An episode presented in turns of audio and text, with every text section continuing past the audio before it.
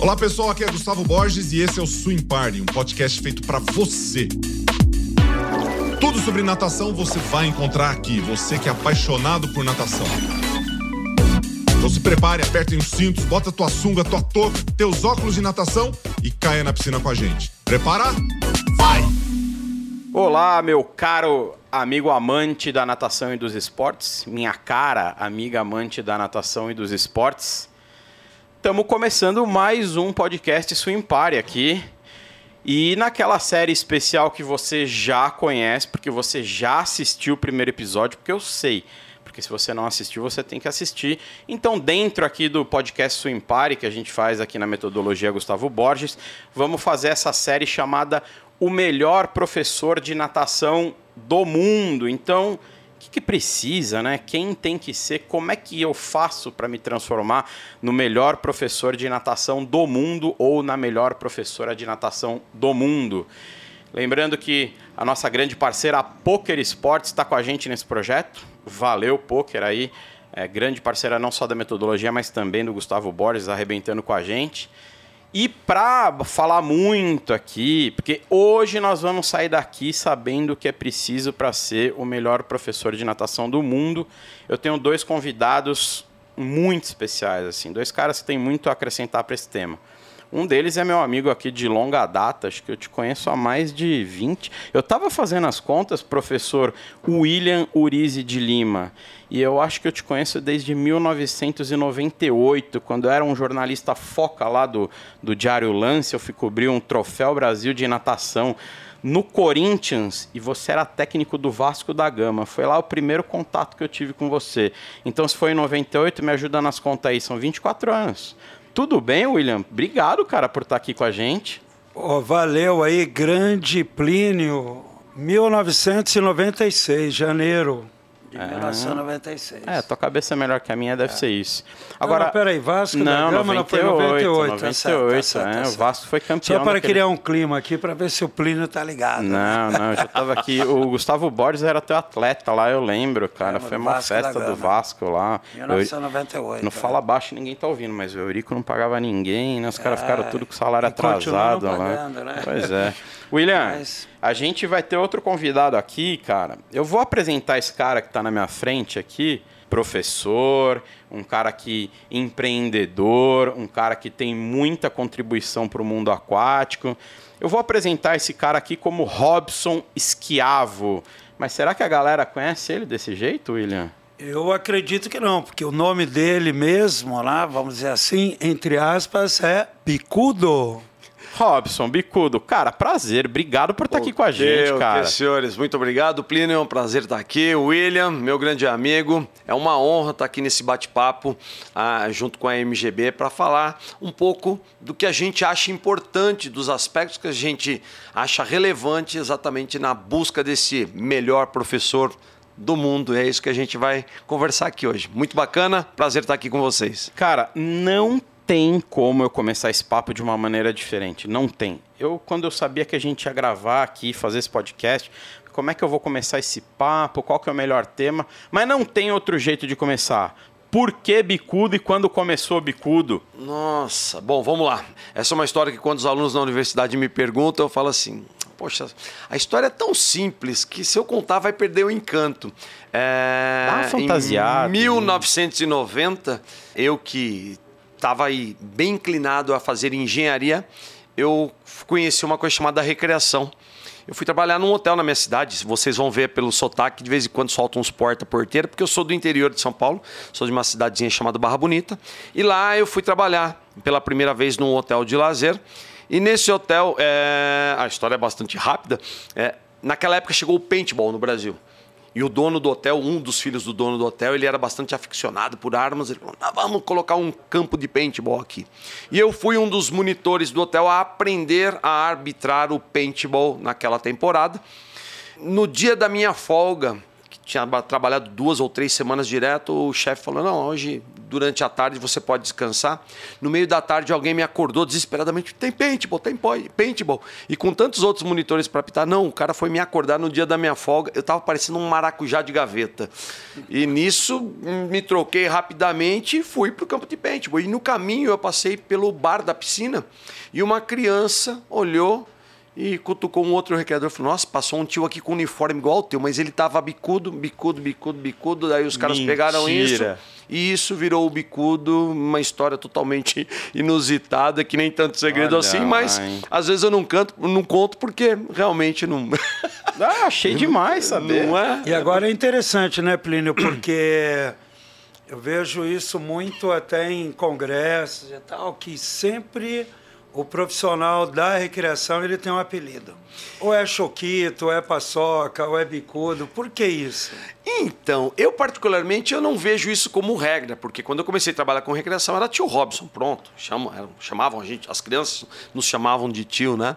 Eu não, eu não, vejo isso como uma regra, mas é muito comum na área de recreação. Algumas empresas, inclusive, ah, começou a trabalhar, vamos dar um apelido para a criatura, entendeu? Eu, particularmente, na minha equipe, assim, se tivesse algum apelido que já vinha ou que era criado do nada e que pegasse, opa, vida que segue. Também se fosse tio Ronald, tia Paola, tá tudo certo com o nome. Eu não coloquei isso como regra no universo que eu trabalhei, né, nas minhas equipes, mas é muito comum realmente na recreação sempre ter um, um apelido aí atrelado ao nome. Não, eu lembro que quando a gente fez o Encontro Internacional de Natação de 2020, que o Robson foi um dos nossos palestrantes, né? Foi o maior evento de, de natação e gestão aquática do mundo. A gente fez online, o evento seria presencial, mas ele virou online porque a pandemia estava pegando, né? Acho que em torno de 10 mil, né? Mais de 10 mil pessoas inscritas, 136 palestras, se eu não me engano, com palestrantes de 17 países diferentes. O evento foi incrível. Esse ano vai ter encontro internacional de natação presencial, hein? Presencial, todo mundo lá. Em outubro, e aí eu lembro que, né? Outubro, outubro, de 20 a 22 de outubro no Senac Santo Amaro, aqui em São Paulo. E aí eu lembro que quando a gente tava fazendo lá o, o line-up, que é o termo chique ali para falar, né, a lista dos participantes, e eu tava colocando o Robson nele, falei, bota aí que é Robson bicudo, senão... Mas olha aqui, a gente tá aqui para falar sobre o melhor professor de natação do mundo, do mundo. Eu estava até conversando com o Big Boss Gustavo Borges antes aqui, com o Ailton Mendes, e eu fiz essa pergunta para eles. E eu queria começar com essa pergunta, eu queria ouvir de vocês dois. Vamos começar. Vou pedir licença aqui, mestre, para a claro. gente começar com o nosso convidado. Convidado super especial. E eu acho que não tem como a gente falar é, em melhor professor de natação do mundo, ou melhor qualquer coisa que você queira falar, sem usar um termo chamado motivação. Robson, motivação eu acho que é, é, o ponto inicial. O cara tem que ser um cara motivado, alegre, feliz, para frente, a fim de fazer. Então, de onde que vem a motivação? Onde que o cara vai no dia a dia para buscar a motivação e a vontade dele para ir lá e dar a melhor aula ou fazer o melhor atendimento ou o que quer que seja que ele puder? Bom, é, se a gente for procurar e falar de motivação e for estudar motivação, a gente vai entender que motivação é algo totalmente intrínseco, é do indivíduo que vem de dentro dele e o que vem de fora são os incentivos, né, que são os fatores externos. Então a motivação de fato é algo que diz respeito ao comportamento daquele indivíduo que está dentro dele e que ele vai ter que buscar os motivos para todo dia acordar e ir para sua academia, para sua piscina, para dar a melhor aula possível naquele dia. E isso acontece todos os dias que você se dirigir para o seu trabalho. Trabalhando na área que eu atuei muito tempo, e eu vou trazer esse resgate aqui, e isso eu utilizei também, inclusive, quando trabalhei com natação lá no início de carreira, eu aprendi, e é uma das coisas que a recreação me trouxe, é que, primeiro, eu tenho um papel a cumprir. E esse papel é o que se espera de um profissional. Então, todo dia, quando eu acordava pela manhã no hotel, por exemplo, para trabalhar, sorrisão no rosto. Por quê? Porque eu sabia exatamente o qual era o meu papel. E acima de tudo, eu sabia que o meu papel poderia trazer um baita benefício para aquelas pessoas a quem eu atendia. Então a minha motivação diária era entender de forma bastante clara qual era o meu papel e que o meu comportamento e como eu direcionava o meu trabalho, através dos aspectos técnicos, sim, mas principalmente através de como eu atendia essas pessoas diariamente, é, eu podia trazer benefícios bastante bacanas para ela e O que nos motiva é isso, é ver esse tipo de resultado e saber que você está tocando a vida das pessoas de forma positiva, porque diariamente as nossas ações cotidianas elas provocam impactos que podem ser positivos ou negativos naqueles que nos cercam. Eu optei pelo primeiro. Tem até uma história interessante que isso eu não escutei, eu já comentei até em outros lugares nas minhas redes sociais. É, não foi uma vez, algumas vezes eu falo, poxa, Bicudo, você está sempre de bem com a vida, né? Como se eu não tivesse problemas, como se eu não tivesse as minhas mazelas, os meus desafios. E daí eu sempre falo, é que eu fui bem treinadinho. Eu aprendi que eu tenho esse papel a exercer e que isso é bastante importante para que o resultado final lá naquele indivíduo que eu atendo, seja o meu aluno na natação, seja o meu aluno na faculdade, seja os meus clientes quando eu vou trabalhar nos eventos corporativos, é, isso é extremamente importante para que o resultado seja ok para eles também. Cara, acho que eu não podia, falando de motivação, não podia ter melhores companhias aqui. Porque Opa. você também, né, William? O que, que, acontece que todo dia, velho, você já, você já acorda com a, do, a toca do Bob Esponja, não? Eu, às vezes, durmo com a toca do Bob Esponja. Eu imaginava na idade, isso. Na minha idade, não uso tanta camisinha, então eu durmo de touca. Interessante, né? Esse, essa palavra é uma palavra que eu é, acredito que seja mágica, né? E você começou muito bem aí por essa pergunta, porque se eu quero me tornar o melhor professor de natação do mundo, eu tenho que ter esses requisitos que o Bicudo acabou de falar, né? Tem um autor muito interessante, que é o Samuska, que em 2009 ele definiu motivação com duas palavras, né? que seria primeiro a direção e depois o nível de ativação. Então, direção como? De repente eu estou lá na minha na piscina, o meu horário é duas e meia, 14 e 30 para dar uma aula, e veio uma criança de três anos para ter aula comigo. Essa criança, eu tenho que pensar que ela veio como, né? Qual foi a, o direcionamento dela? Então, de repente, a minha escola de natação, dentro de uma cidade como Barra Bonita, que deve ter no mínimo umas 10 escolas de natação, ela caiu na minha aula. Ela veio na minha escola e na minha aula. Então, eu não posso perder essa oportunidade. E que, segundo ele, quer dizer, essa direção ela é uma atração, vai depender de necessidades da família, por exemplo, pô, por que natação, né? Fazer natação e eles vêm orientados a uma meta. Então, de repente, a família, os pais querem que a criança não tenha problema de, de um princípio de afogamento quando estão brincando na piscina, seja ela qual for, e principalmente dos condomínios horizontais, né, onde nós temos uma piscina praticamente para cada casa, né? Bom, aí o que, que vem a segunda palavra importante? É ativação. Então, essa ativação, ela tem uma subdivisão em mais duas, que é a persistência né, da pessoa e o demonstrar um interesse. Então, como o Bicudo acabou de falar, se ele não entra lá com a vibe de estar tá motivado para dar aquela aula, o que, que vai acontecer? Tem a primeira aula, aí na segunda ele falta e que muitos professores não estão ligados nisso. Uh, você ontem acabou de dar uma aula para cento e poucas pessoas, provavelmente você procurou, da melhor forma possível, você falar o nome de todo mundo. Ou então. Cara, isso o... faz uma diferença, é, né? Pô, e o melhor professor, o, o Plínio, é você olhar a tua chamada e ver se ele faltou ou não. Então eu vou citar um caso que eu fiquei muito triste né, na minha própria negócio, própria academia. Um aluno de 5 anos de idade, os pais fecharam um plano anual. E plano anual para uma empresa, um negócio, é maravilhoso. É a mesma, quase uma segurança 100% daquele pagamento de mensalidade da escola, né? Porque o pai não vai tirar a criança ali da escola. Então, plano anual, né? Beleza. Esse aluno foi na primeira aula, ele foi na segunda aula e não foi mais, né? Da terceira, quarta, quinta e sexta, né?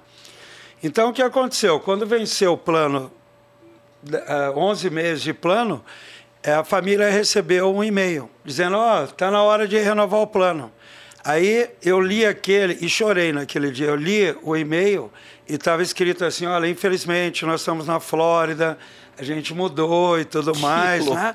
Quer dizer, uh, não é recepção, não é coordenação, é o professor que. Opa, o cara tem um plano ou na faculdade, eu estou dando aula na faculdade, tem um semestre, o aluno veio na primeira e não veio em duas, alguma coisa aconteceu no reino da Babilônia, como canta a Rita Lia. Isso é automático, né? Então, essa persistência e, na verdade, é um interesse dos alunos, somos nós que temos que observar. E dentro da motivação, como você falou, Bicudo, legal, intrínseco, né? Mas precisa, o interno, né? Tem que ter o externo também, que somos nós, professores. Então, por, por que que na época paleolítica, nos anos 60, dava certo a minha aula em uma piscina funda e fria? Porque é altamente motivado. Se eu estava dando aula, lavando as crianças, eu não sei, mas que eles não faltavam, não faltavam. Porque eu tinha 16 anos, cara, eu não tinha as condições que os profissionais têm hoje. Então a motivação ela vai depender de nós profissionais. Entendemos, se você estava num hotel resort, o que, que o pessoal quer no, no hotel resort? Qual é a necessidade deles, cara, né? É, deles se motivarem, de jogar lá para cima, né? Então, nós temos que sacar muito esse lance em termos de motivação, né? Eu, eu, eu acho isso, é, e aqui eu acho que vale a pena fazer essa partição. Uma coisa é a motivação do profissional e a outra coisa é este profissional, como fator extrínseco, vai impactar diretamente aquele aluno para que ele se motive a todo dia acordar e falar: Poxa, eu quero muito ir para a aula de natação porque é muito legal, porque lá eu me sinto muito bem. E outro aspecto bastante importante que eu acho que vocês tocaram foi uma coisa que eu aprendi também na hotelaria e eu trago isso para onde eu for trabalhar, né? Eu levo onde para onde eu for trabalhar. Lição: primeiro dia que eu fui trabalhar, cheguei, o meu chefe olhou para mim e falou assim: Aqui nós chamamos todos os nossos hóspedes hóspedes pelo nome. Eu abri o olho e falei, Mas meu como Deus, é que eu vou lembrar do 400 nome de pessoas. Mundo? Como é que eu vou lembrar num curto espaço de tempo o nome de todo mundo? Bicudo, você lembrava o nome de absolutamente todo mundo? Não. Mas, por exemplo, se eu estava trabalhando com crianças de 6 a 12, eu garanto para você que 99% dos nomes das crianças de 6 a 12, mesmo que fosse num feriado curto, eu aprendia por aquele momento. Por quê? Porque eu também aprendi que as pessoas elas são únicas e elas são especiais e é assim que elas devem se sentir. Então, quando o meu aluno vai lá na minha piscina, ele não pode ser um número de matrícula, ele tem que ser único, especial, ele tem nome e ele precisa ser lembrado, porque o bom professor, quando ele vê que um aluno muito frequente, de repente, faltou um, faltou dois, opa, alguma coisa está acontecendo de errado, o que, que esse professor tem que fazer, e isso pode ser sistematizado. Ele tem que entrar em contato, por exemplo, é, ou com a recepção, ou ele mesmo pegar o telefone, ou qualquer outra forma que, se, que exista de contato com esse aluno, e entrar em contato. Está tudo bem? Tá, tá, tá. o que, que isso denota? Denota para aquele que recebe uma ligação, uma mensagem do que está acontecendo. Opa, eu não sou mais um. É. Eu sou especial, alguém lembrou de mim. E isso faz toda a diferença. Eu lembro no hotel quando os hóspedes chegavam, e às vezes nós chamávamos eles pelo nome, logo quando eles saíam do carro, eles ficavam impressionados. E esse tipo de sensação de, poxa, eu não sou mais um, eu estou sendo lembrado. E às vezes, quando a mente falhava, obviamente, nós tínhamos as técnicas para relembrar isso, né? Para relembrar o nome daquele indivíduo. Ou esperava ele passar pela recepção e depois, como que é o nome desse hóspede? Ah, seu fulano de tal, para depois, no segundo momento, chamá-lo pelo nome, porque realmente a mente, às vezes, ela nos provoca e alguns, E outra facilidade, né, Bico? Você, em turmas menores e com uma lista de frequência ali, você acaba memorizando. Agora, imagina num hotel onde você tem uma rotatividade ali, né? Exatamente. E sempre repetir o nome, sempre repetir. Se está falando, você repete o nome, aí fica mais, muito mais fácil. Com certeza. E se tiver que perguntar uma, duas, é. três vezes, até nunca mais esquecer, é assim que vai ser. Mas a importância de tratar aquele indivíduo como único e especial. Cara, mas você falou uma coisa aqui que eu achei muito legal, que, que é o seguinte, é que o William pincelou e você também falou, o lance de pega no telefone, né? Entre em contato com o cara, por que, que você não tá vindo tal. Só que assim, mas eu só sou professor aqui, cara, isso não é minha obrigação. Eu tô aqui para dar minha aula. É, o que, que, que eu tenho aqui que cumprir? São 45, 50 minutos, uma hora de aula? Cara, o pessoal aí que se preocupe com isso, né? É por isso que eu falo de treinamento. Isso está no escopo do treinamento. Quem está gerindo uma equipe, um time, tem que colocar esse tipo de atitude como comportamento padrão do quê? do dia a dia, da rotina. Não pode ser algo aleatório, porque se eu for depender do que nós chamamos de bom senso, vai ter aquele professor que vai fazer, vai ter o professor que não vai fazer ou ter esse tipo de atitude. Já que eu estou nessa sinuca de bico, já que estamos aqui próximo a uma é, linda uma mesa, mesa, de, de sinuca, sinuca né? É. Já que eu estou numa sinuca de bico, ok, enquanto gestor, o que, que eu vou fazer? Eu vou estipular isso como algo que está dentro do processo do nosso trabalho. E uma vez bem treinada a tua equipe, se você está com um time alinhado, não vai ter mais problema com relação a isso. Ninguém vai esquecer, faz parte da rotina de trabalho. E outra coisa, né, Bicudo? Não é uma profissão que você tem lá das 8 às 17 horas. Aí você fechou tua gaveta, um abraço. É uma profissão que você tem que planejar antes o que vai acontecer, não durante a aula, né?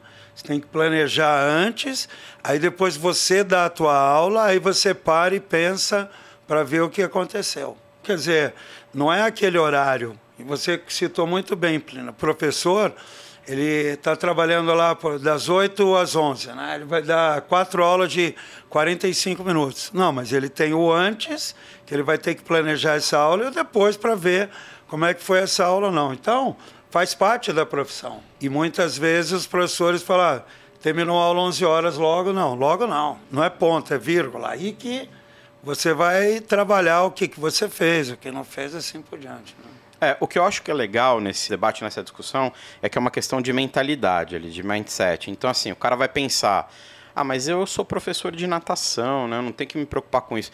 Mas sempre que você agrega essas coisas você está crescendo como profissional, né? Então, assim, até comentei mais uma vez, vou citar isso com o Gustavo agora há pouco.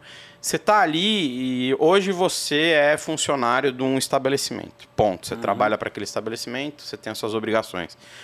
E aí você acha que talvez nesse momento você não tenha que se preocupar com esse tipo de coisa. Mas você tem que pensar o seguinte, cara, eu estou investindo em mim mesmo. Eu estou sendo um profissional melhor. Vai que amanhã eu tenho o meu estabelecimento. Vai que amanhã eu decido ser um personal trainer.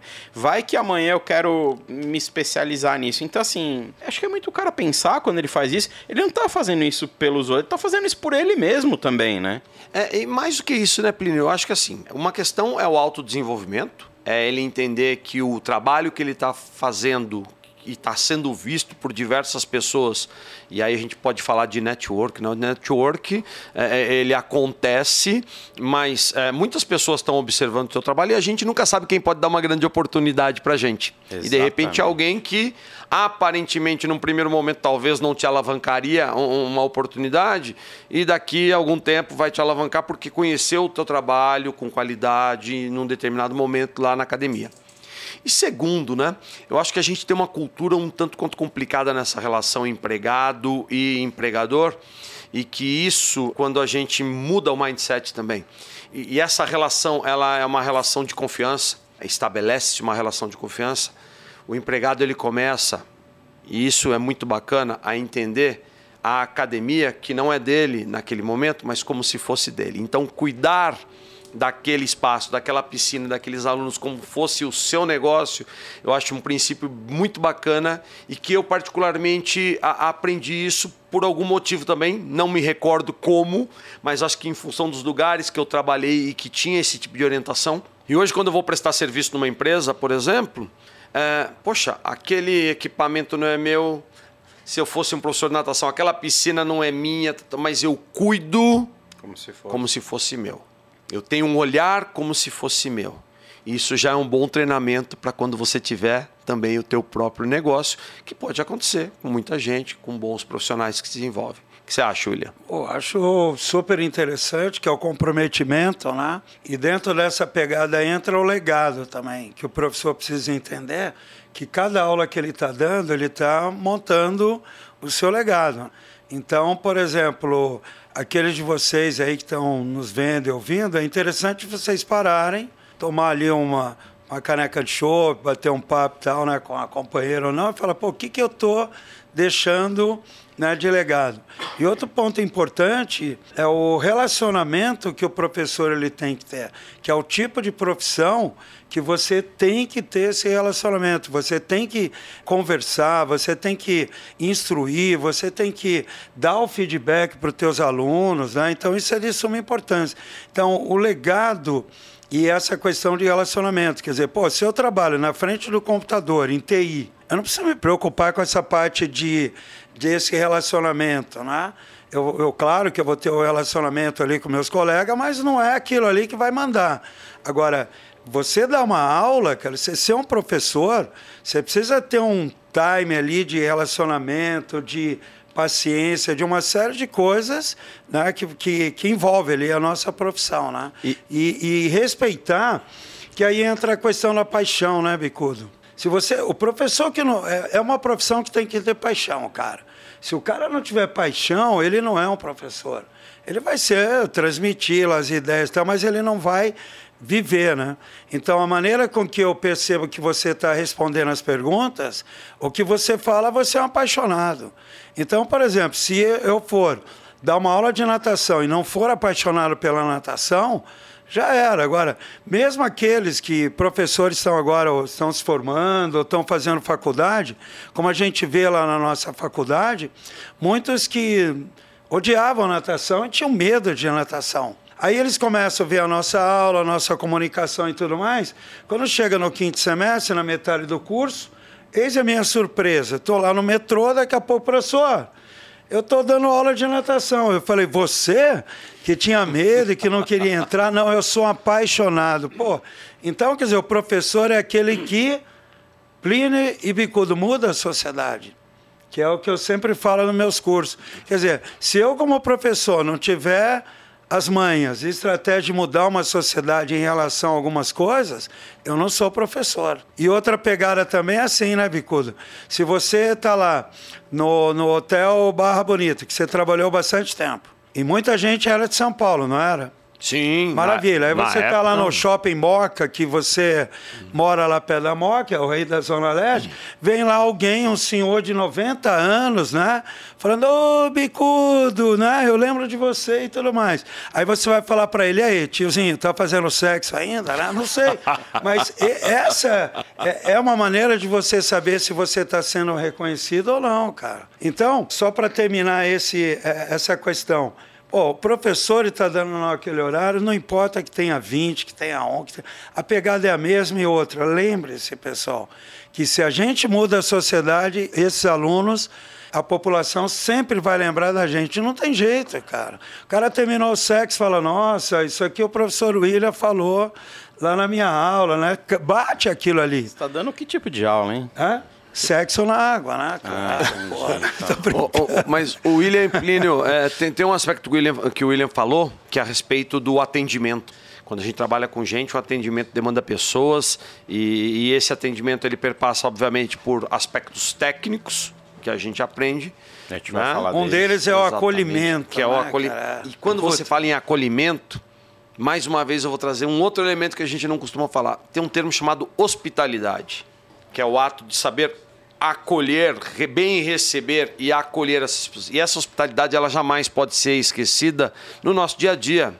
Não é porque já é aluno que eu não vou recebê-lo o quê? Porque eh, a gente já vê algumas cenas que eu particularmente eu fico bastante bravo com isso. Às vezes, quando eu na, na condição de cliente, eu vejo que quando entra a primeira vez, nossa, tapete vermelho. Tá, tá. Ah, agora como já é cliente. Quantas ah, vezes não é aconteceu o, comigo? É o seu bicudo mesmo. Tá, tá tudo certo. Tem até uma historinha, né? Ah, não. Não, eu lembro dessa frase: cliente é aquele que já comprou os teus produtos e serviços, não aquele que vai comprar ainda. Então, assim, não importa se esse cara está há 10 anos com você na tua academia, se ele é teu aluno desde. Eu lembro da dona Ruth, uma senhora quase 70 anos, horário das seis e meia da natação. Poxa, a dona Ruth, ela estava conosco na academia, ela já entrou uma senhora para fazer aula, e ela já estava conosco há 10 anos na academia, E o atendimento para a dona Ruth era como se fosse o primeiro dia, sempre bem recebendo. E olha que a dona Ruth não teve grandes desenvolvimentos do ponto de vista técnico, não. Eram pequenas conquistas diárias. Ela não se transformou, obviamente, numa grande nadadora, mas ela aprendeu a nadar. E mais do que isso, era um ambiente onde ela era acolhida, onde ela estabelecia as relações sociais importantes para uma pessoa naquela idade. Olha só. Então ela acordava todos os dias empolgadíssima, motivadíssima para estar ali conosco, exatamente por conta desses diferenciais. Porque se a gente se ativesse somente aos aspectos técnicos, provavelmente a dona Ruth teria ido para outro lugar. Viu, Bicudo? O meu recorde uh, nos meus programas lá na minha academia foi o aluno Reinaldo Caselli. Infelizmente ele faleceu aí o ano passado. Dez anos sem deixar de, de pagar mensalidade e indo lá direto. Por quê? Por esse acolhimento, por essa hospitalidade e entender que o grande barato dele era o social. Ele aprendeu a nadar, fez nadar os quaternários e tudo mais, mas ele queria porque queria estar ali presente e toda aquela socialização que eu promovia durante a aula. Então é isso aí, né? Não, e aí não só ele melhorar a saúde dele física, corpo dele, saúde mental, né? O cara tem um ganho de saúde mental, ele se sente parte de uma comunidade. Essa senhora que você citou, a dona Ruth, em alguns aspectos, cara, para ela todo dia era primeiro dia. Porque ela chegava lá felizona, motivada, a fim de fazer. Não só, todo mundo aqui já teve mais motivação para fazer uma coisa ou outra. Mas assim, cara, quando você tem isso, cara, você rende mais, você aprende mais, você melhora, você não estaciona, você quer voltar. E de uma turminha extremamente crítica, que obviamente sabia muito bem o que queria, mas também uma turminha que não te deixava jamais na mão. Na rematrícula, elas nem pestanejavam estar ali conosco e, e, e manter coisa, essa relação perene. Né? E um, um, detalhe importante, né?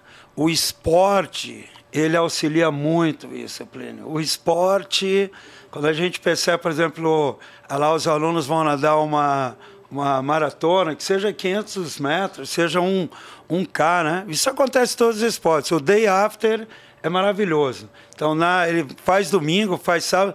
Na segunda-feira é, um é aquele tipo de aula conversada, né? O pessoal gosta comentar porque eu fui isso, fui aquilo e tal. E o esporte ele agrega muito isso. Além da saúde, a gente tem essa, essa convivência, né?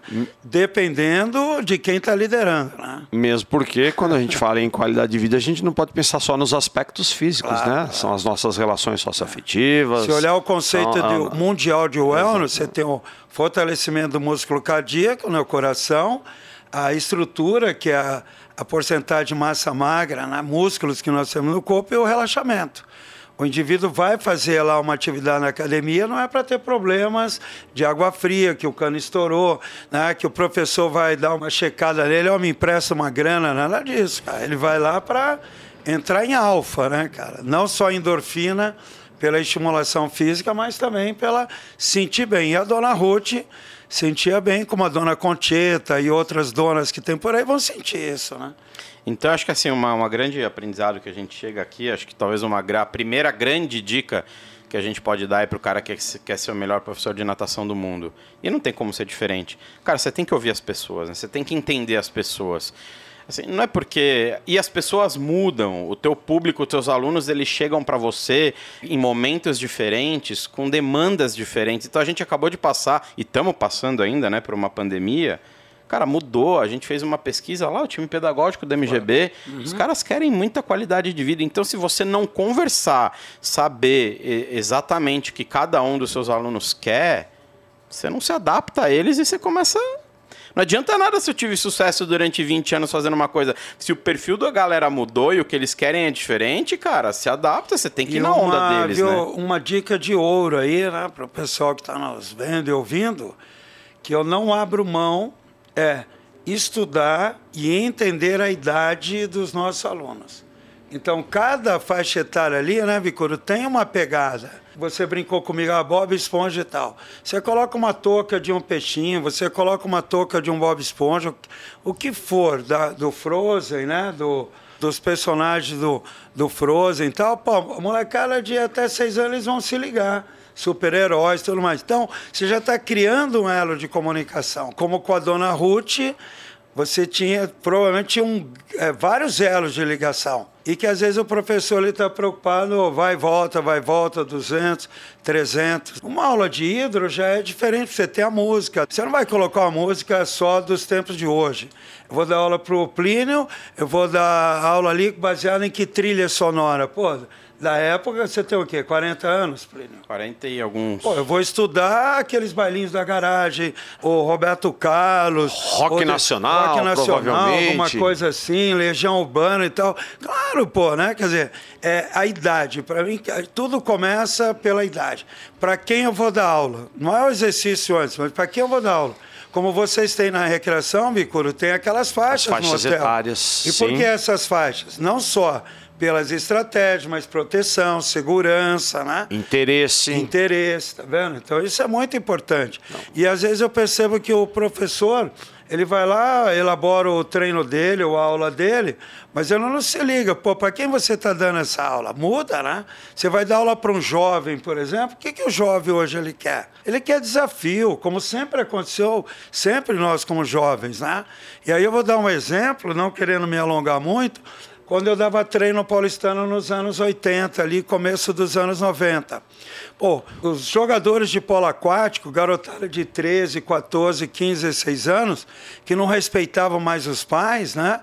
Nível socioeconômico do clube e tudo mais, pô, eles respeitavam o treinador de polo aquático, era o alemão que faleceu aí já há um tempo, que era um amigão meu, treinador de polo aquático. Aí ele chegava lá para aqueles moleques e falava assim: ó, vai lá, põe o gol, tira a raia, tira a raia, tira não sei o quê. Ele era um grande líder, cara, entendeu? Então, é a pegada, é a, é a estratégia da idade. Eu acho isso muito importante.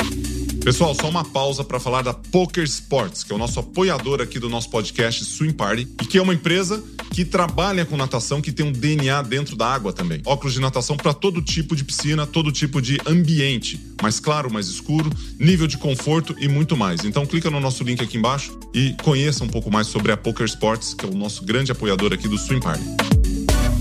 William, como você falou de idade, por exemplo, conhecer essas características e necessidades e o que se deve ofertar nas faixas etárias já é um grande caminho. Poxa, mesmo que você não conheça aquele indivíduo na sua individualidade, mas você já tem grandes dicas a partir do, do conhecimento das faixas etárias.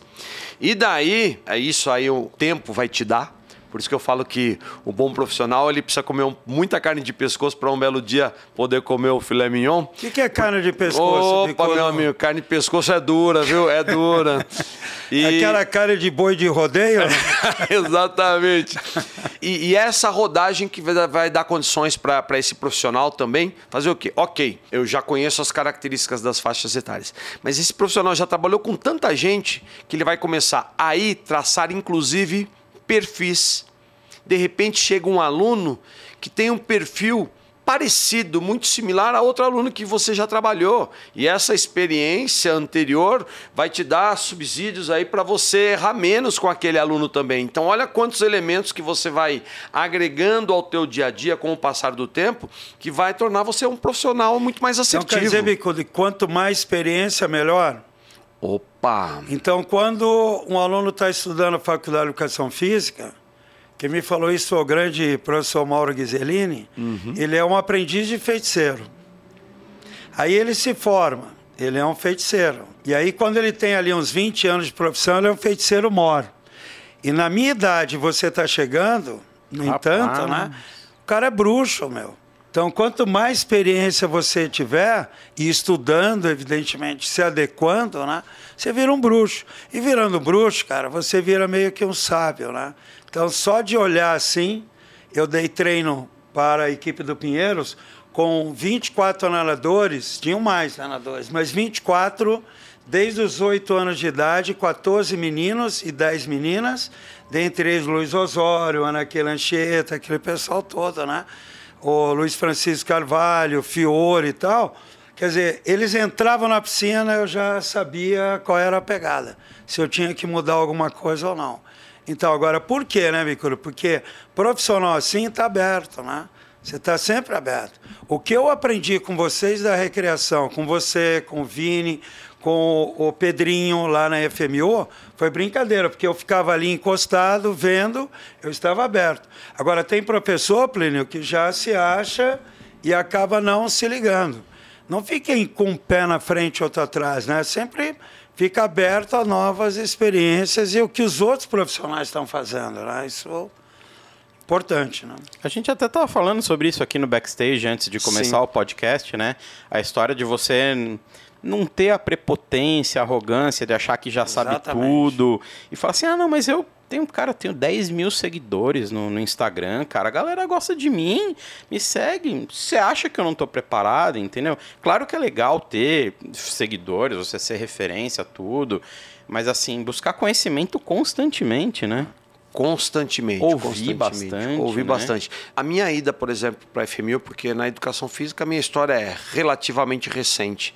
Apesar de ser um profissional de educação física, por incrível que pareça, a vida acadêmica ela me conhece. Você é com que idade, me conta? Eu, 49. Opa, né? 4.9 sem retífica. Igual o Gustavão, não, já, hein? Igual o Gustavão. Não, já teve a primeira retífica esse ano, então tomei um sustinho, tomei um sustinho. É.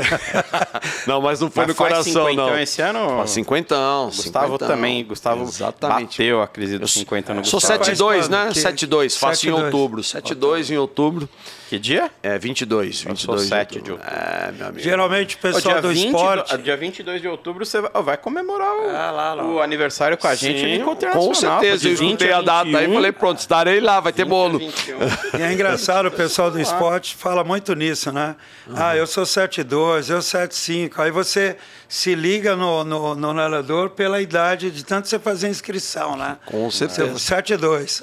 Independente do esporte, é, a gente Mas se liga eu, muito eu cortei, no... Robson. Você estava falando sobre a necessidade de se atualizar conhecimento, ouvir, aprender, não achar que sabe Tempo tudo. Todo. Então, é, a minha história na, na educação física da FME é recente, se eu for ver aí uns 30 e tantos anos de curso de educação física, né?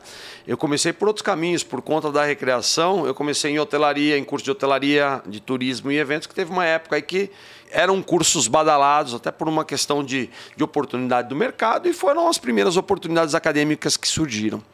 Ir para a educação física me deu grandes oportunidades de novos aprendizados, porque, por exemplo, eu fui pela recreação, mas um belo dia Poxa, até por já ter trabalhado com natação, o William, ô Bicudão, tô precisando de um parceiro para a gente dar aula em duplas lá na natação. Claro! E assim eu fiz com ele, e assim eu fiz com o Alberto, e de repente eu falo que eu, eu, fiz um pouco de um monte de coisas. Também trabalhei em academia, fui professor de ginástica, aulas coletivas, trabalhei em sala de musculação, fui avaliador físico. Também surgiu a oportunidade de trabalhar com outros profissionais que eu fui conhecer o trabalho. E cara, no alto dos meus 50 anos, quanta coisa eu posso aprender e sugar de informação, de, porque sempre um outro profissional ele tem alguma coisa a colaborar com a tua melhoria. Né? Então aquele cara que chegou não no. Não necessariamente ele precisa ser mais velho ou mais experiente do que você. De forma alguma. o cara traz um insight diferente que você não se ligou de nisso. De forma alguma. Isso é também é, é uma discussão que eu, que eu tive recentemente, como eu faço os eventos empresariais a gente vê um pouquinho o movimento de como as empresas estão se comportando em termos de contratação, da montagem das suas equipes. E eu lembro que uma empresa que eu estava fazendo uma grande convenção, eles tinham uma equipe muito sênior da equipe de vendas. E uma, uma das conversas era o seguinte: poxa, querendo ou não, os jovens hoje eles têm muito mais acesso à informação do que nós tínhamos lá para trás. Isso é fato. É, eu vejo hoje que, muito mais do que no passado, um jovem ele tem muito mais possibilidade de eventualmente fazer uh, um curso no exterior, fazer um intercâmbio, coisas que a gente às vezes nem imaginava. Né? e olha que eu estudei num colégio por conta do esporte, num colégio de, de, de um nível é, é socioeconômico econômico principalmente alto, e eram raros os, os colegas que tinham oportunidade de ir para o exterior. Hoje não, se o cara se organizar, tudo bem que estamos passando um momento é, econômico difícil, mas se ele se organizar, ele consegue. Então ele vai. Quanto se teve de pesquisa, William, nos últimos anos em relação à natação, ao treinamento, quanto que tem de, de, de mais rico? Ok. Mas mesmo que esse jovem chegue com uma formação mais parruda no mercado, tem algo que ele não aprendeu ainda, que é o dia a dia, que é o atendimento. E o grande questionamento que surgiu nesse bate-papo, nesse grande evento aí, com essa equipe de venda sênior, eu fui conversar com o diretor do, dos caras e falei: "E aí, como que é a política de vocês dos novos talentos e com esses velhos talentos?" E a resposta dele foi bastante objetiva e é no que eu acredito. Todo mundo tem a colaborar. Se a gente conseguir fazer uma mistura da experiência desses caras que estão há tantos anos aí no mercado e com essa energia que vem do jovem e muitas vezes com esse conhecimento até robusto em relação ao que a gente tinha, por exemplo, quando a gente saía das universidades no passado, poxa, eu acho que essa é a, é receita de sucesso. Por quê? Porque a gente está buscando o equilíbrio entre esse cara experiente e, e, e nesse contato tem que estar com a mente aberta. Sim. Se colocar um pé na frente e tá atrás, você, você, já não ouve mais nada e tal, né? Não, de ambos os lados, né? De isso, ambos os isso. lados. Então, por exemplo, o, o professor que ele quer se tornar o melhor do mundo, espero que tenha essa pegada, ele está aberto, porque aí você começa a ouvir. Ah, eu estou ouvindo o Plínio ali falando, pô, isso aqui se encaixa, isso aqui não se encaixa. Então, eu lembro que nos anos 70, vários colegas treinadores, Plínio, eles foram para os Estados Unidos fazer clínica e tudo mais. Só que eles foram para lá sem muita base. Então, qual foi é, o que, que aconteceu com eles? Copiaram, mais copiaram. Né? Eles estavam com mente aberta, mas eles copiaram porque não tinham discernimento de falar esse material é bom, não é bom, entendeu? Então, com a experiência, e aí você falou muito bem, com aquele profissional que já tem ali anos de piscina e tudo mais, ele vai com a mente aberta, ele vai melhorando. Eu vejo isso muito na, na nossa reunião pedagógica na MGB de quinta-feira à tarde. Então eu participo, o Reinaldo, o Fabrício, o Almir, a Ana, de vez em quando o Adriano, né? Então, às vezes, é, uma ideia lá que o Almir dê. Ah, o Fabrício deu, pô, cai e fala, nossa, cai que nem maluco. Fala, puta, era isso aí que eu percebia que eu estava falhando. Então, quando um profissional, né, ele chega nesse ponto, puta, ele cresce pra caramba, né? Porque ele entra na humildade fala, porra, aí entra lá o, a Grécia Antiga, né, do Sócrates, só sei que, não nada, que nada sei. Mas é bem nessa pegada mesmo, né? O cara que fala, pô, já sou o rei da cocada preta, já era, né? Então isso é muito legal que você falou. E é o que você falou, né? Você junta os mais novos os mais antigos, né? Pô, aí dá samba, né? Aí fica legal, né? É um benchmarking que está ali disponível, é só você, ambas as partes se aproveitarem do processo claro, e, e, e, e, aprender com o outro que ele de repente está te trazendo de diferente daquilo que poderia agregar ao teu trabalho e você ainda melhorar mais ainda. Então, nós estamos falando do melhor professor de natação do mundo. Que idade esse cara vai ter? Não importa, desde que ele esteja aberto a ah, sempre claro. estar tá aprendendo, a ter novos conhecimentos, né? a entender que as pessoas mudam, a entender que os tempos mudam e que você tem que fazer as devidas adaptações. Nós, professores universitários, nos últimos dois anos devido à pandemia, a gente teve que virar a chavinha de um belo dia da noite para o dia, meu amigo, não estará mais em sala de aula o senhor estará atrás de um computador na sua casa ministrando as suas aulas. E aí, o que faço? E foi impressionante o que pessoas que talvez nem tivessem tanto domínio do computador fizeram nesses últimos dois anos. E por que, que elas conseguiram? Porque elas estavam dispostas e abertas a aprender. E fazer o melhor, né? O melhor para aquele momento, para aquela situação. Era o que a gente tinha. O que se cresceu nesse período, né? Você tem o exemplo da MGB lá, o professor William sabe disso a gente fazia um webinar a cada, sei lá, dois meses. É. Teve dia que a gente, no caso do exemplo do, do, da transmissão do Encontro Internacional de Natação, a gente fez três no mesmo dia. Agora, uma coisa que eu queria saber, eu acho que vocês aqui são. são a gente tem muita sorte de ter vocês aqui. Não estou falando isso para fazer média, não para essa série pelo seguinte: eu queria saber, eu queria que vocês me dessem uma temperatura, porque eu entendo que vocês têm a visão de dois lados da ponta. Como professores universitários, vocês estão acompanhando de perto e vendo a formação desses profissionais e vocês estão vendo como eles chegam no mercado. Como é que, William, como é que a tua, relação, a tua percepção em relação a isso? Como que a galera está saindo hoje em dia, de maneira geral, né? Claro que existe o extremo do cara super top, que sai muito bem preparado, como uhum. o cara que não sai. Mas em termos gerais, como é que o cara está saindo da universidade e chegando no mercado de trabalho? Qual que é o principal é, qualidade, principal defeito, o que, que o cara pode melhorar, qual é o ponto que o cara tem que estar atento para ele, enfim, dar esse passo e estar tá competitivo e começar o desenvolvimento profissional dele? Então, uh, o que eu observo, eu, eu sou acadêmica, né, professor de, da FMU, que é uma instituição privada, né? E eu percebo, até eu vou abrir antes, né? Como eles chegam e como eles saem, né? Então, como é que eles chegam? Cada. Eu tô, vou excluir pandemia, tá? Para não poluir. Mas cada ano eles chegam é, de uma, de um, com um preparo menor, né? Preparo menor. Eu, como professor, eu não tenho que olhar isso. Claro que aí eu faço altas críticas né, ao, MEC, ao ensino mas, e aos professores é, que estão trabalhando. Né? e principalmente no ensino público. Uh, então, é, o que acontece? Eu não, jamais vou me desmotivar com isso e vou cada ano me preparando para receber. Então, se o aluno ele tem dificuldade em, entender, por exemplo, na natação, o princípio de Arquimedes, né? que é o princípio básico da flutuação, que tem o impulso de baixo para cima, cada vez mais eu vou facilitar isso para ele. É minha função. E não, de repente, começar sempre a reclamar, que às vezes eu vejo colegas reclamando, olha, né, que turma péssima, que isso, que aquilo. Para mim, não tem turma péssima. Né? Eu estou há 32 anos na faculdade, nunca eu fui chamado lá na coordenação para. Você nunca foi para a sala do diretor reclamar, tomar bronca? Não, nunca fui reclamar e nunca deram bronca. Né?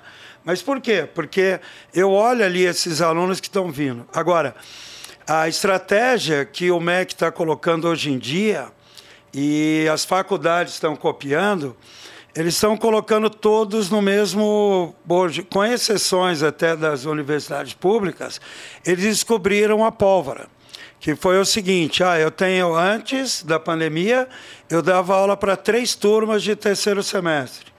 Agora na pandemia eu dou aula para uma turma só, com várias pessoas. Em alguns, alguns temas, até da minha disciplina que é natação e condicionamento aquático, dá para fazer. Agora, imagine, por exemplo, eu estar com, com três turmas, com mais de 100 alunos numa piscina.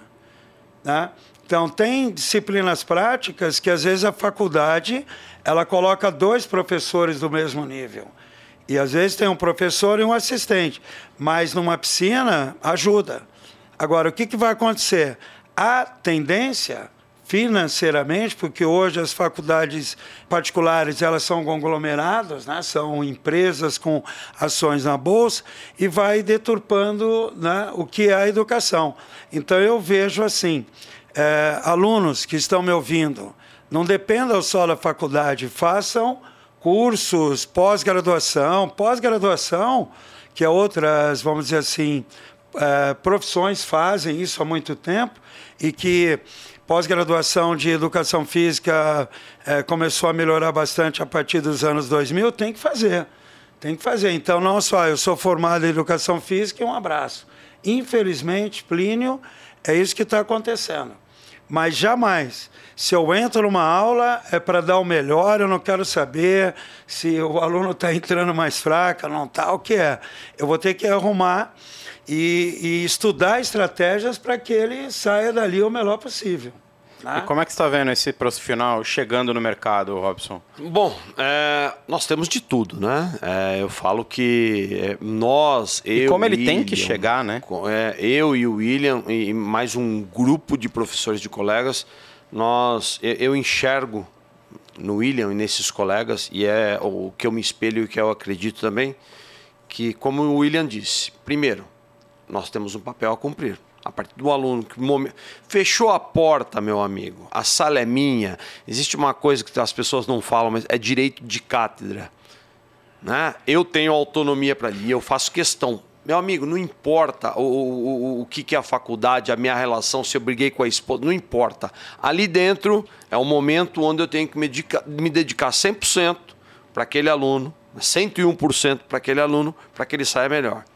Assim como um professor de natação no dia a dia, na, quando na, na sua piscina, ele vai ter que fazer a mesma coisa. Agora, é, o que o William disse, isso é fato. É, infelizmente, o nosso ensino de base ele foi sendo sucateado e hoje a gente recebe alunos com déficits bastante importante de coisas básicas, de coisas triviais, às vezes do ponto de vista de raciocínio lógico, de matemática, da língua portuguesa, que dificultam de redação, de redação né? que dificultam a vida dele no ensino superior. Então nós temos duas coisas: a democratização do ensino superior, mas uma democratização que vem acompanhada desses gaps. Né? Então, se você me perguntar, ah, o que, que a gente precisa? Políticas públicas que vão melhorar o ensino de base para que daí todos tenham condições de chegar no ensino superior com o mínimo de conhecimento para surfar essa onda no ensino superior e sair bem. O que é fato também? Desta turma que entra, poxa, tem uma boa galera que, meus amigos, eles se transformam no decorrer do processo. Muitos deles eles entram como crianças ou iniciando a vida adulta aí e saem como homens e mulheres que vão para o mercado de trabalho já com uma postura muito bacana. Por quê? Porque souberam surfar a onda da universidade com bons professores e buscando informação e se capacitando, buscando fazer outras coisas além do, do, do, do, do dia a dia da universidade. Então, aquilo que a gente estava falando, né? o, que, o que eu tinha quando eu era universitário como opção era juntar um dinheirinho que eu ganhava trabalhando com recreação aos finais de semana, aos feriados né? E uma parte desse dinheiro eu juntava para quê? Para ir fazer curso com os melhores profissionais que eu conhecia ou que eu ouvia falar do mercado daquela área que eu estava estudando ou que eu tinha interesse.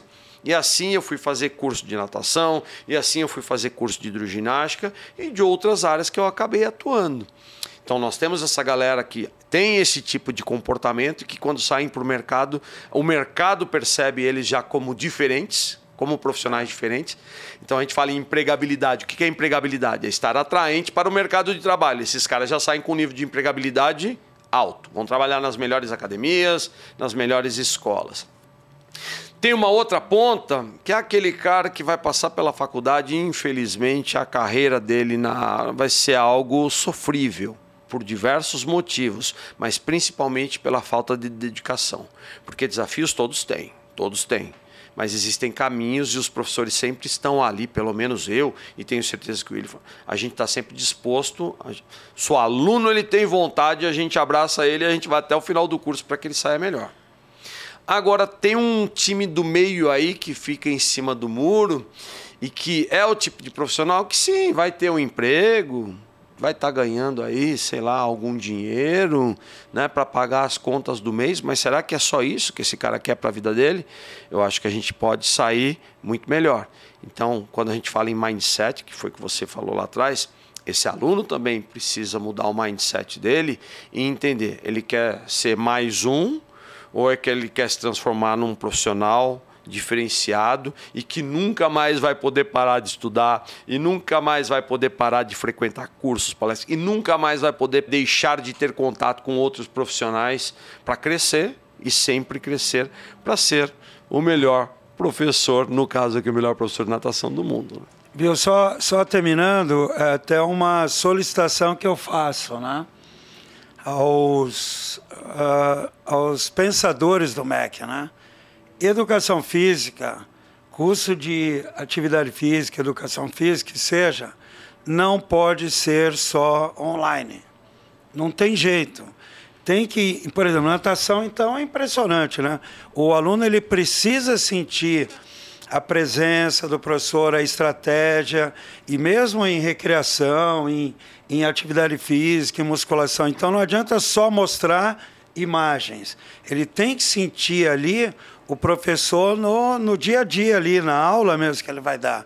Então eu não acredito muito né, em curso online, por exemplo, de educação física. William, né? diria mais, eu diria mais. E aí o que acontece, né? só terminando, vai entregar para a sociedade profissionais que vão ter que assistir presencial ou encontro internacional, ou encontro, ou congresso e tudo mais.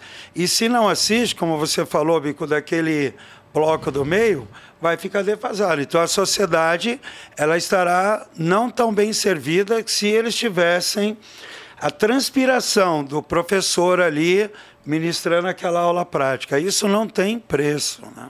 Eu diria mais a respeito. Eu, particularmente, eu sei que existe uma, uma coisa que é o negócio, o business educação, e a gente não pode esquecer que isso existe, é uma realidade, não vamos tapar o sol com a peneira, claro.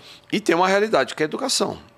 E uma terceira que depende desses dois aspectos, que são esses profissionais egressos dos cursos superiores e que vão ingressar no mercado de trabalho para atender a sociedade. Uhum. E no nosso caso, nós estamos falando de uma área que diz respeito à saúde. Isso não é brincadeira. E nunca entendeu? tanto né, em evidência. Né? Nunca estivemos tanto em evidência em relação à saúde do que no, neste devido momento. Então, a gente precisa procurar, ok, precisamos de um equilíbrio entre o negócio e a educação, mas vamos fazer isso com honestidade. Ok, vai ter alguma coisa que eventualmente vai entrar no modo EAD, alguma coisa, mas é, tem outras que infelizmente não tem como abrir mão de estar ali presente. Mesmo porque, cá entre nós, né? Somos seres humanos, as relações pessoais elas são importantes, passar pela oportunidade de estar ali num campus de uma universidade junto com outros colegas e vivendo tudo, absolutamente tudo. Quando eu falo de tudo mesmo, até a cervejinha no boteco da esquina depois da aula, depois de terminar o semestre para festejar, absolutamente tudo é importante para a formação deste indivíduo, não só enquanto profissional, mas enquanto indivíduo e pessoa que está numa sociedade e que causa, mais uma vez, impactos positivos e ou negativos, dependendo do comportamento dele diariamente. É, mas uma coisa que eu acho bem louca nessa discussão, e acho que ela é relevante, se você parar para pensar como a educação física é tratada no, na minha época, tá? Vamos lá, vamos voltar ali na época que eu fiz o meu, o meu, meu ensino fundamental. Cara, educação física não era obrigatório, assim, eu só precisava aparecer para passar de ano. Eu acho assim, educação física na escola, na formação das pessoas, tinha que ser igual matemática, português, ciências, o mesmo peso.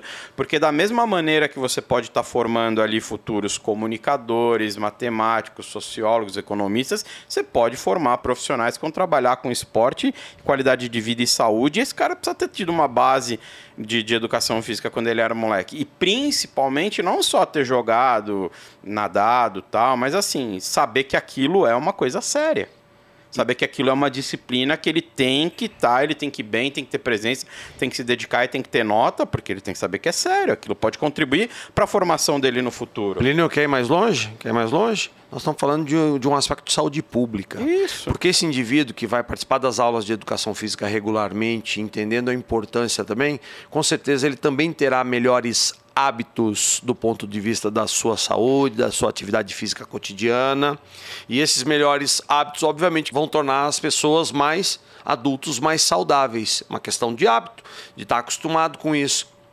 O, uma discussão que é recorrente, por exemplo, entre profissionais que atuam, principalmente quando a gente fala em escola, e isso não é diferente nas academias, nas piscinas, nós temos recebido cada vez mais indivíduos com déficit motor, com dificuldade por conta do estilo de vida contemporâneo. E outra então, coisa, né, Bico, o índice de obesidade em crianças é impressionante, cara. E, e aí vem a função, né? Olha o nome interessante, né? Que agora muitos não utilizam. Educação física. Então, na verdade, seria educação física para você o quê? Você se conscientizar que na vida você precisa cuidar da saúde. E como é que você cuida da saúde? Com um remédio só? Não, é fazendo movimentos e saúde não só física, como mental também, né? Então, o esporte ele traz Então, é, esses objetivos, né, Bicudo, aqui na nossa sociedade acabaram sendo esquecidos quando tiram até a educação física do ensino médio. Pô, tinha educação física, Plínio, no, no ensino universitário, cara.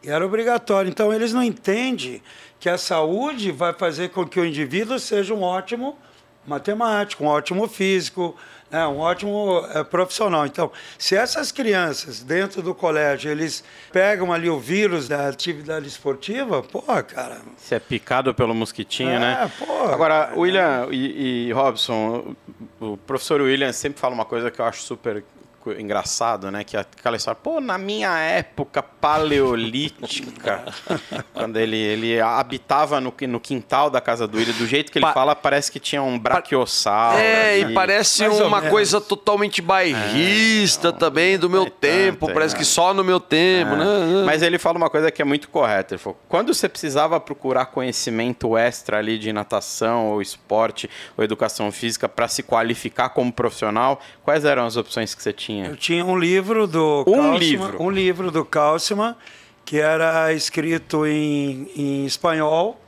vindo Um né, de contrabando via Cidade del Leste, no Paraguai, e que não era um livro didático. Era um livro de treinamento, não era pedagogia da natação, mas de treinamento. Então, esse livro, Plínio, eu levava para tudo quanto é lugar. Né? Então, eu lembro que, às vezes, até depois ali de me masturbar e tal, eu pegava o livro, dava uma olhada, falava, pô, fisiologia, o que aconteceu com a minha frequência cardíaca e tal. Né? E eu sei por que você perguntou, porque hoje a Isso. facilidade é grande, cara, né? chegar A mesmo. facilidade é grande. Só que aí entra aquele aspecto, né? É uma dica aqui para os professores, o melhor do mundo. Cara, primeiro, seja picado pelo mosquitinho da atividade física. Você vai dar aula de natação, cara, seja um apaixonado. Se você não for apaixonado, pratica, né? nade um pouco. Eu, por exemplo, se eu não era apaixonado por recreação, começou a, comecei a falar, eu quero, eu quero, eu quero, o que, o que, o que, pá, parará, pá, pá. aí eu comecei a ficar apaixonado por aquilo. Agora, se não praticar, não vai. Então, atividade física, meu, tem que praticar. Você também é professor de vôlei na faculdade. Você jogou vôlei. Fui Tudo bem, só que quando começar a aula prática, você vai ter que dar uma treinada antes. A mesma coisa a natação. Eu não vou ensinar o Padre Nosso para o vigário pro, lá dentro d'água para o Gustavo Borges. Eu não vou nadar, olha como eu estou nadando. Mas eu vou estudar para dar dicas. Só que para dar essa dica, eu preciso saber nadar, para sentir aquilo ali. Então, tem algumas profissões que, quer queira ou que não, você precisa. E para se apaixonar, você precisa fazer. Se não, Não. faz. E olha que louco, o professor William falou que na época, e ele que sempre conta essa história, é verdade, tinha um livro. Um livro, livro só. era, ou seja, os profissionais, o diferencial entre os profissionais de educação física que se especializavam entre é, na natação era, ó, esse aqui, ó, esse cara aqui, ele é diferente, hein, no nosso processo seletivo, porque ele leu aquele livro, esse não leu. Mas Robson, hoje, claro que você tem que filtrar o conteúdo que você absorve, claro que você tem que filtrar os eventos que você participa, os cursos que você participa, mas cara, não é mais desculpa falar assim, ah, mas eu não tenho acesso à informação. O nosso encontro internacional, vou falar de novo dele, de 2020, cara, foi gratuito.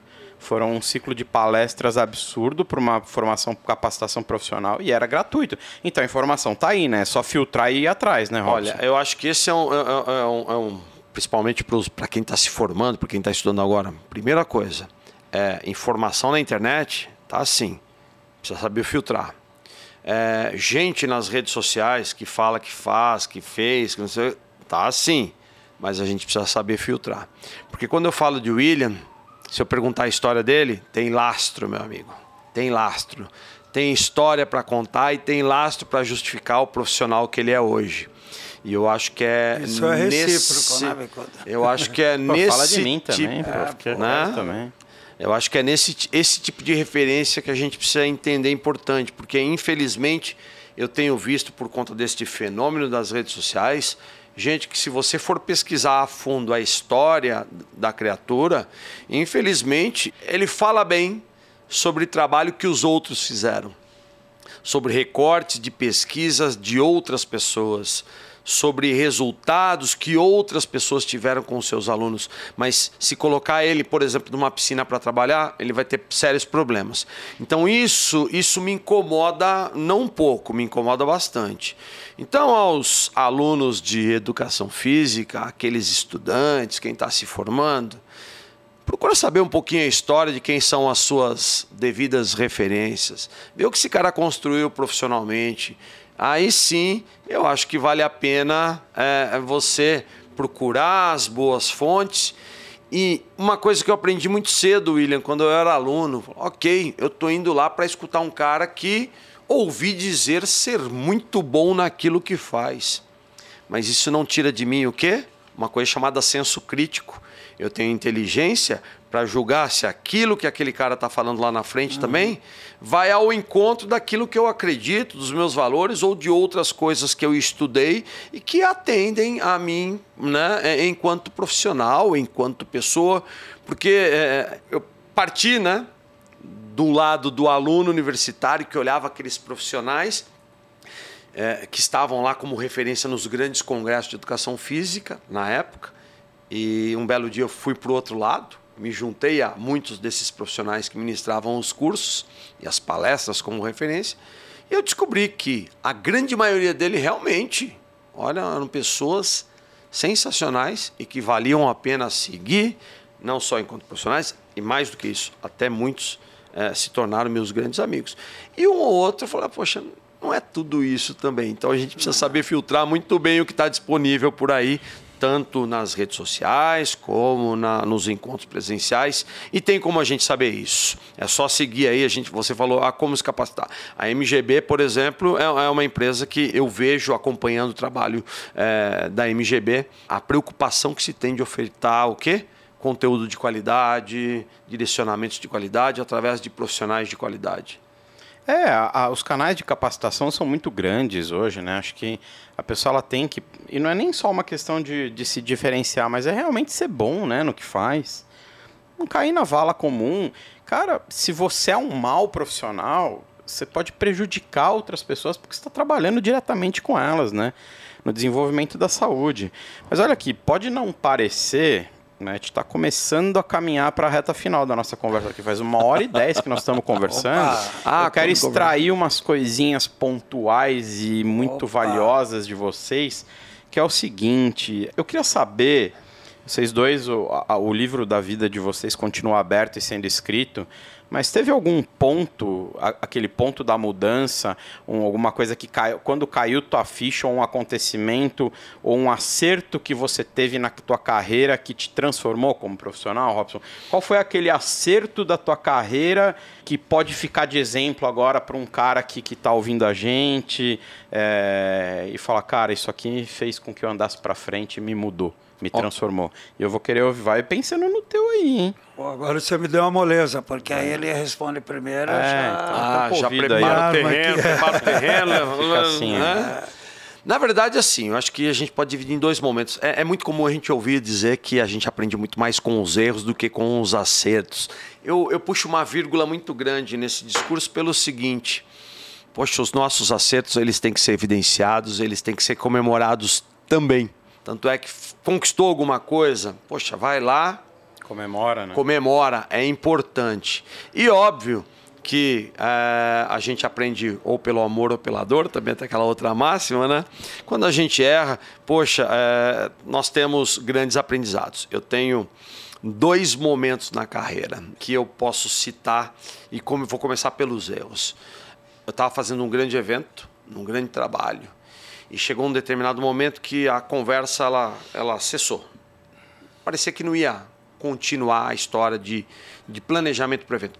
Parecia que não ia nem acontecer mais o evento. Um belo dia, do nada, me ligaram. O evento vai acontecer. Um intermediário que estava intermediando o trabalho. Falei, beleza, o que, que, tem, que, que precisa? Precisa disso, precisa daquilo. E daí, tudo que a gente combinou ficou no... E nada registrado. Quando chegou no evento, teve coisas que eu havia combinado por aqui que o outro lado não cumpriu. E o que, que aconteceu com a minha parte do trabalho? Foi uma merda. Foi um horror. Sabe aquele dia que você vai dormir, que você fala, o que, que eu estou fazendo aqui? Que, é. que, erro grave que eu cometi. E esse fantasma, ele me acompanhou por alguns anos e, e, algumas noites eu me lembrava desse erro, né? E falava, caramba, o que, que eu posso fazer? E obviamente que aí, a partir do erro, eu criei uma rotina que nunca mais vai ficar o quê? Na minha relação, só por aqui. Não, é tudo né? registrado. devidamente registrado corretamente. E isso a gente leva, a gente leva para qualquer outra situação. Então, quando a gente tem um erro numa determinada ação profissional, no dia a dia do trabalho, ele com certeza ele vai te criar um incômodo para que você busque é, formas de nunca mais cometer aquilo. Eu me lembro é, hoje, quando eu trabalhava na academia, uma estagiária que foi conosco e trabalhando com crianças pequenas, o famoso banquinho que as crianças pequenas ficavam, e uma das orientações que sempre tinha, olha, está trabalhando com criança pequena, está trabalhando com um número, é, sei lá, duas, três, quatro crianças, às vezes você vai fazer um determinado exercício, um determinado trabalho com uma, é um olho no peixe né?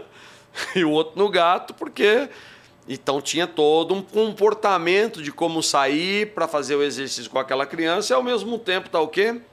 Visualizando as outras. De repente eu estava numa outra raia, um pai batendo desesperado no vidro assim, no que eu olho para trás, só uma mãozinha, né? E as bolinhas vindo para cima. Nossa, foi o tempo de eu mergulhar três raias e chegar lá.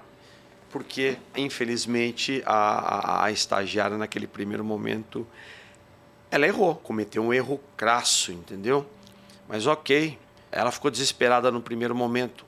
Eu, enquanto um profissional já um pouco mais experiente, o que, que eu tive que fazer com ela? Falou, filha, errou? Ok, vamos lá, procedimento é esse, repensa, tal, tal. Mas isso não quer dizer que vai acabar a tua carreira. Pelo menos eu vejo que é uma grande oportunidade, né? É, de que você não cometa um erro desse nunca mais, porque ali nós estávamos falando, inclusive, de um erro que envolvia a vida de uma criança e uma das coisas que a gente fala o tempo todo é da importância da natação como fator de segurança dessas crianças. Quando a Ana né? Maria Pinheiro fala sobre essas coisas de segurança aquática, acho que a primeira coisa que ela bota ali, olho na criança o 100% tempo, tudo, 100%. Não pode descuidar um segundo. Na verdade, é qualquer é, aula né, de uhum. educação física, você tem que estar ligado o tempo todo. Na água, uhum. mais ainda, né? Mas você tem que estar ligado, né? Em qualquer movimento ali. E aí tem o aspecto bom, o aspecto positivo. Aqueles pequenos cases de sucesso, porque sempre tem um desvio, né? Tem aqueles, aqueles casos que fala, poxa, mas isso já é da rotina, né? Do trabalho bem feito. Mas tem aqueles resultados que fala, poxa, esse foi. Esse eu mandei bem, né? Esse eu mandei bem. E é esse também que eu não posso esquecer de valorizar. E o que, que me levou até ali? O que, que me levou até ali? Foi aquele dia? Não, não foi aquele dia foi uma construção de uma carreira que não para, como a gente bem conversou aqui.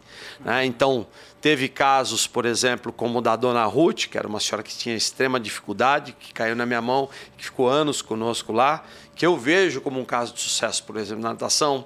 Eu me lembro num tempo que se discutia, por exemplo, muito pouco sobre natação para pessoas com deficiência. Nós tínhamos muito pouca informação, por exemplo, para como trabalhar com crianças com síndrome de Down e meio que tateando buscando informação naquilo que eu tinha na, naquele momento na, na, minha carreira, na minha vida.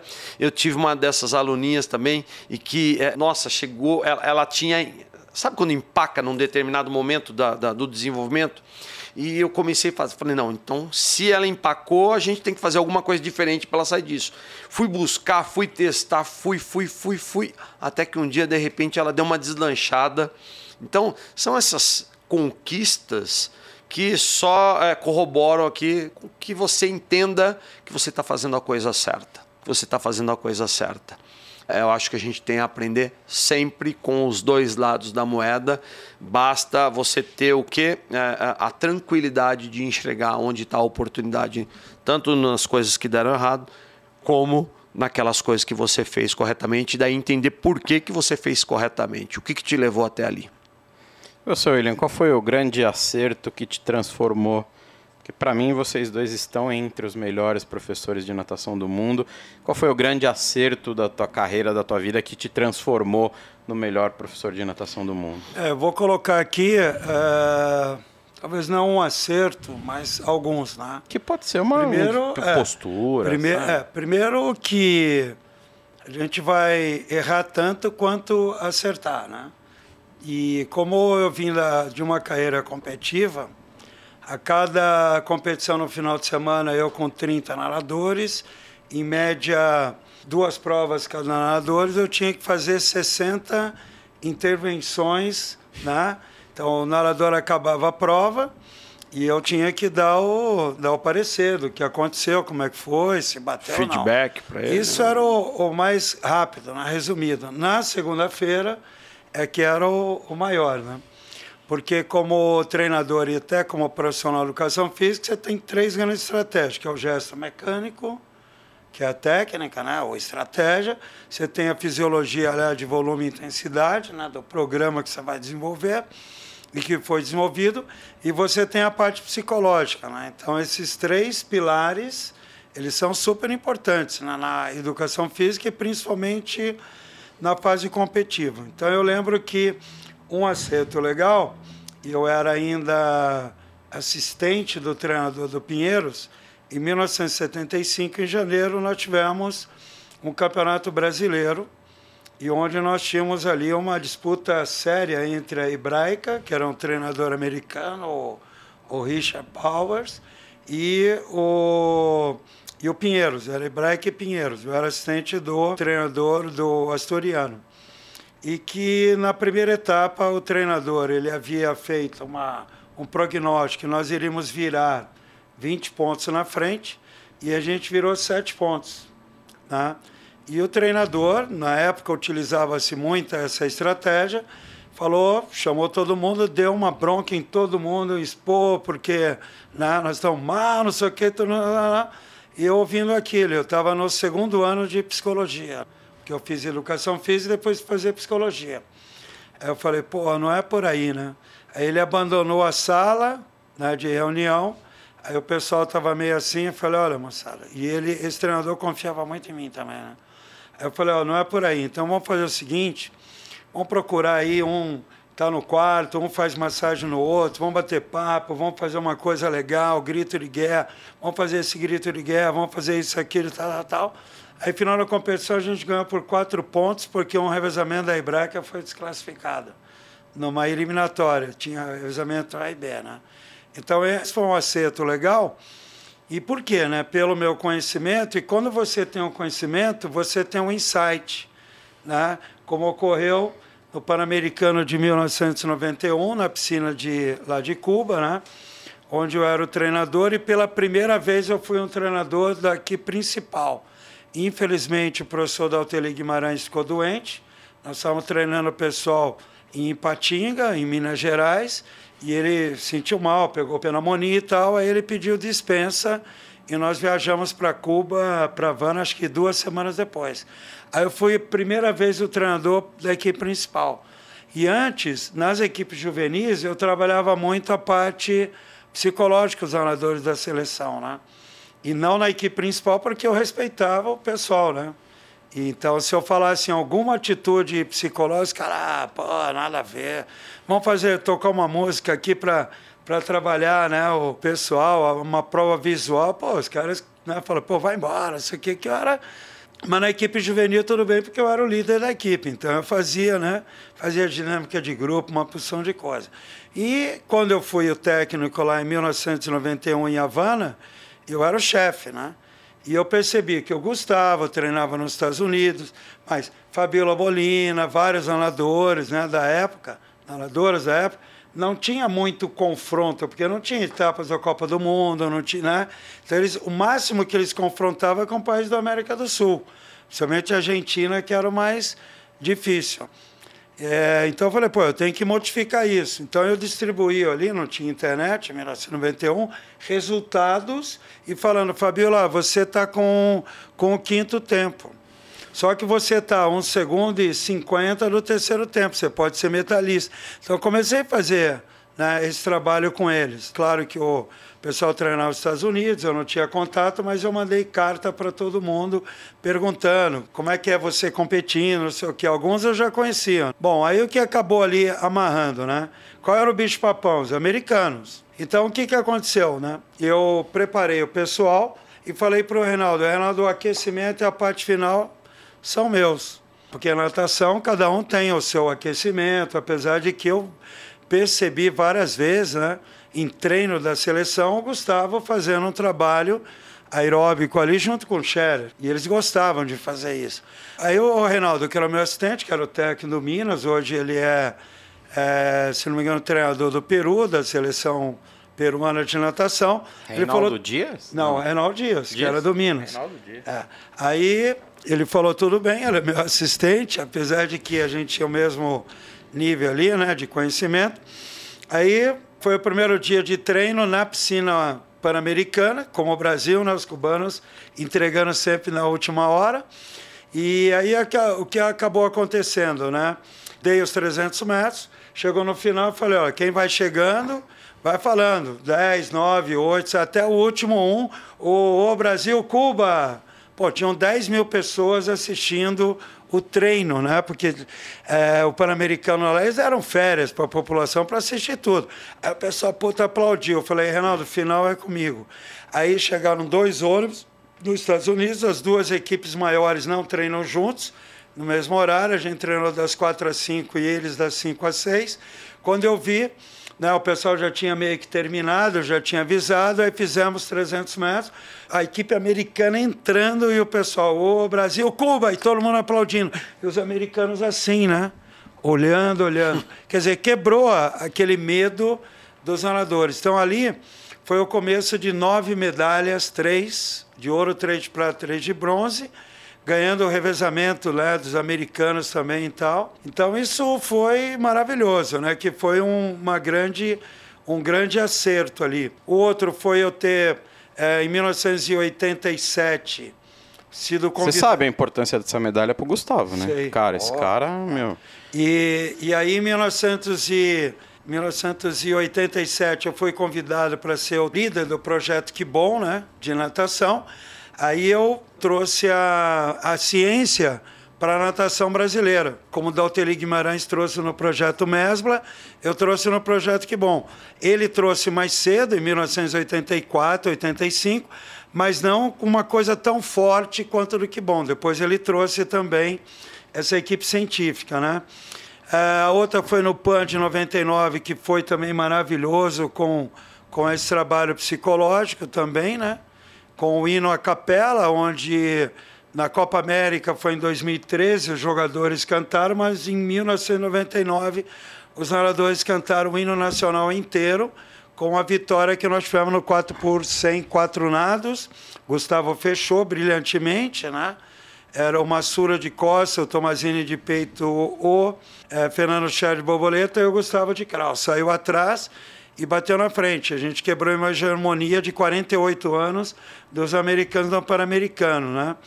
E, então isso aí foi maravilhoso, o pessoal cantando lá a música, né? o hino nacional. E por último, foi a, a entrada na metodologia Gustavo Borges, que me deu né, uma grande responsabilidade de trazer uma visão é, metodológica mais organizada para a natação. Não foi o eu não inventei roda, nada disso, né? Mas foi uma, né, um marco. Ao meu ver, foi um marco em relação a isso. Cara, quanta história, né? Isso aí. Ah, então, ó, como o Gustavo gosta de fazer, né? Então, ó, olha o que a gente falou aqui, ó. A gente bateu até agora uma hora e 25 de papo, vamos encerrar agora.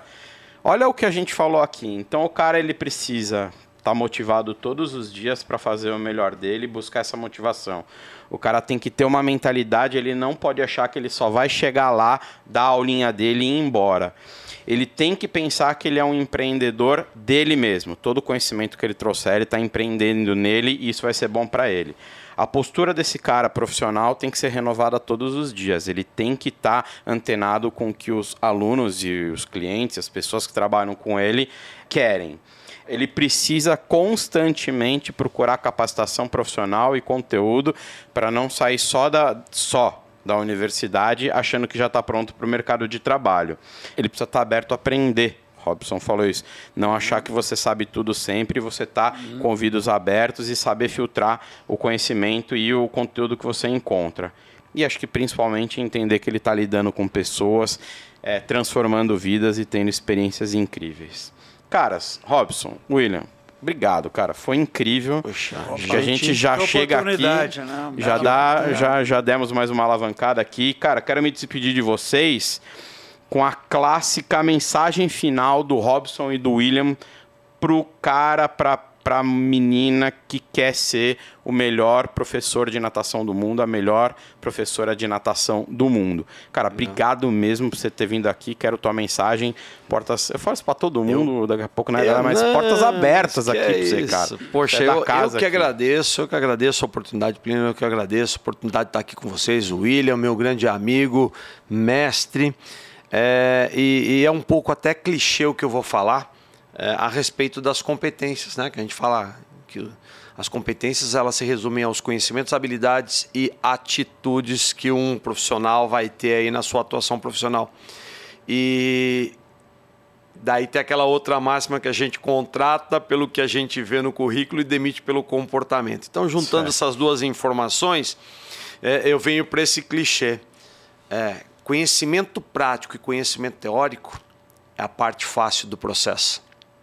Isso está aí. Se você souber filtrar adequadamente, você vai procurar bons cursos, você vai procurar bons livros, você vai procurar boas capacitações.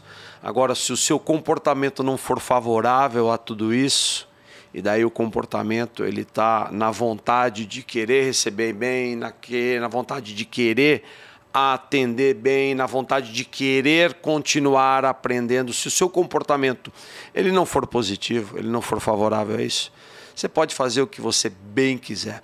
Eu já vi profissionais que tinham é, habilidades e conhecimento extremamente amplos, mas chegou num determinado momento da carreira profissional que a atitude positiva para continuar aprendendo, para continuar, ela se perdeu e esses profissionais, infelizmente, eles acabaram caindo fora do mercado porque a atuação deles ficou medíocre. Então, a- a- aquele indivíduo que está disposto e que tem um comportamento favorável a melhorar o seu conhecimento, as suas habilidades, aí sim, esse cara com certeza ele está bem direcionado para ser o melhor professor de natação do mundo. William, obrigado, cara. Valeu aí pela presença. Tuas palavras finais aí pra galera. Legal. Eu falei há pouco, né? Se vocês desejarem serem apaixonados por aquilo que vocês fazem, nós estamos falando de natação, pratica. Não é praticar para competir, é praticar para vocês terem uma sensibilidade, desenvolver a sensibilidade e melhorar a sensibilidade de vocês.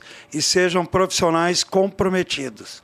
Se eu estou nesse momento aqui, o Bicudo está aqui porque nós somos convidados e nós estamos comprometidos com o que a gente falou. E tem muitos profissionais que acabam, né? Ah, eu não vou dar aquela aula, eu vou botar um outro substituto. Não. Comprometimento. Isso é que o aluno ele deseja.